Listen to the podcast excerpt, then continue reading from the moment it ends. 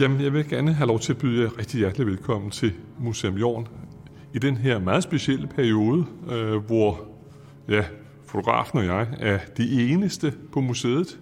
Øh, de eneste i den her udstilling, som vi jo ellers har været rigtig stolte af, er stolte af. Det er en udstilling af den tyske maler Markus Lyberts. Øh, Øh, en af de store tyske malere, store tyske kunstnere, han hører til den gruppe af tyske kunstnere fra efter 2. verdenskrig, som virkelig har været med til at præge den internationale kunstscene, og vi er meget stolte af at kunne præsentere ham her.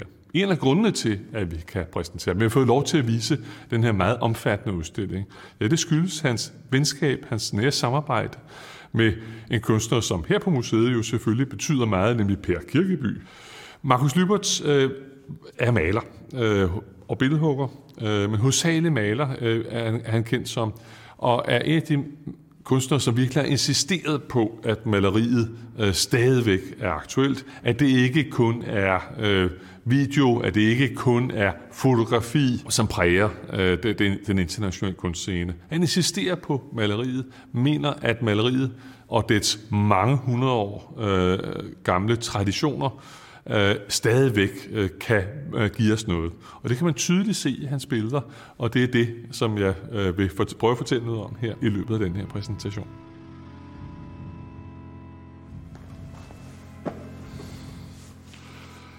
Man skal ikke have været på udstillingen så længe, før man kan se, at Markus Lyberts bruger rigtig mange øh, referencer fra ældre kunst. Det er fra fransk kunst fra øh, 1800-tallet. Det er også fra klassisk græsk og romersk kunst, hvor han, hvor han finder sine inspirationskilder. Og bag mig står et af de, en af de store skulpturer på udstillingen. Den er næsten dobbelt så høj, som jeg er. Den er næsten voldsom. Øh, den her gående mand, som øh, det lykkedes Lybers at få til at, at, at næsten blive næsten uhyggeligt livagtig. Når man står foran den, så er det som om, at at figuren er på vej frem øh, imod en. Øh, og det er, øh, øh skyldes ikke, at han har prøvet at få den til at være helt livagtig på den måde, men det er simpelthen den måde, som han har bygget den op på, den, han har, den måde, han har modelleret øh, den på, øh, før den blev støbt i bronze.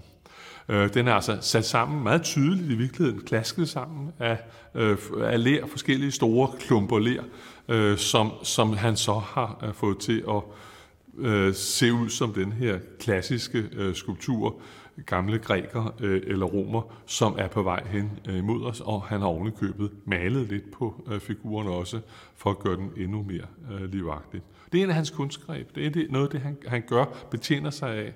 Det er altså det her at tage gamle øh, figurer, skulpturer, øh, eller i sine malerier, gamle øh, værker frem og genbruge dem, genbruge dele af dem.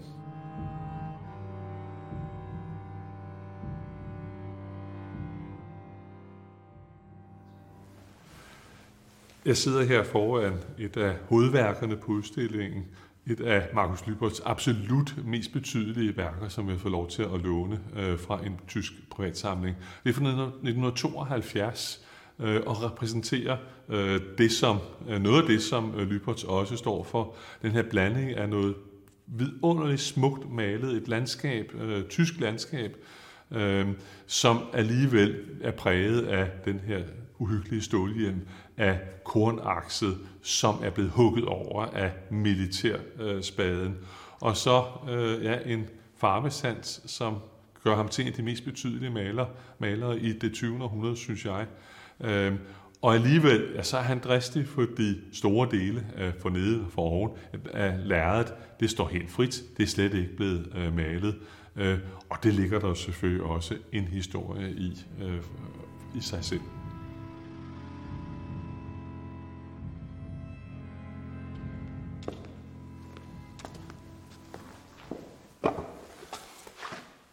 Man skal ikke heller ikke have været længe på udstillingen, før man bliver opmærksom på, at Markus Lyberts maler i serie.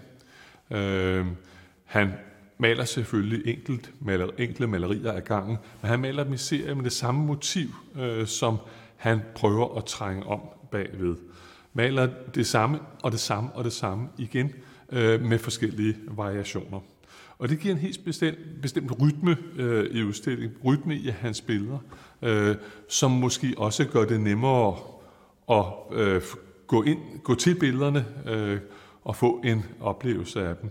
Og bag mig her, øh, ja, der hænger en af de serier fra, ja, fra 2004, øh, som ja, ganske øh, kort fortalt øh, viser en serie stribe øh, nøgne mænd, hvad jeg tror det er, bagfra. Nogle af, der, nogle af billederne, der svæver deres arme øh, frit i luften, og de har ikke nogen hoveder. De er til gengæld blevet erstattet af forskellige symboler, som er et andet af øh, Lyberts karakteristika, nemlig at han tager nogle af de her historisk betændte symboler op øh, og lægger dem frem for os. Han prøver ikke på at moralisere eller øh, fortælle noget bestemt med de her figurer. Øh, det er for eksempel stålhjelme fra 2. verdenskrig eller øh, officerskasketter. Øh, det kan være vinger fra øh, ørne eller andre øh, ting, men som er meget historisk øh, tungt belastede øh, symboler, men som han lægger ind i sine øh, billeder, fordi han også mener, at kunstneren ja, har er øh, samfundets øh, historiske samvittighed. Øh, kunstnerne skal være med til at pege på, hvad der er sket i vores fortid, og det må man nok sige, at Lyperts tør, og derfor har han også øh, gang på gang været i strid modvind øh, i Tyskland.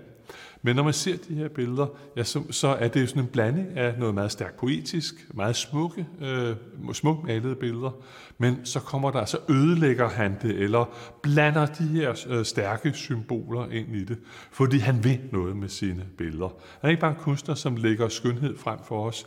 Han stiller nogle spørgsmål med, med, med sin, sine malerier, og det er noget af det, som, synes jeg, gør ham som kunstner rigtig spændende.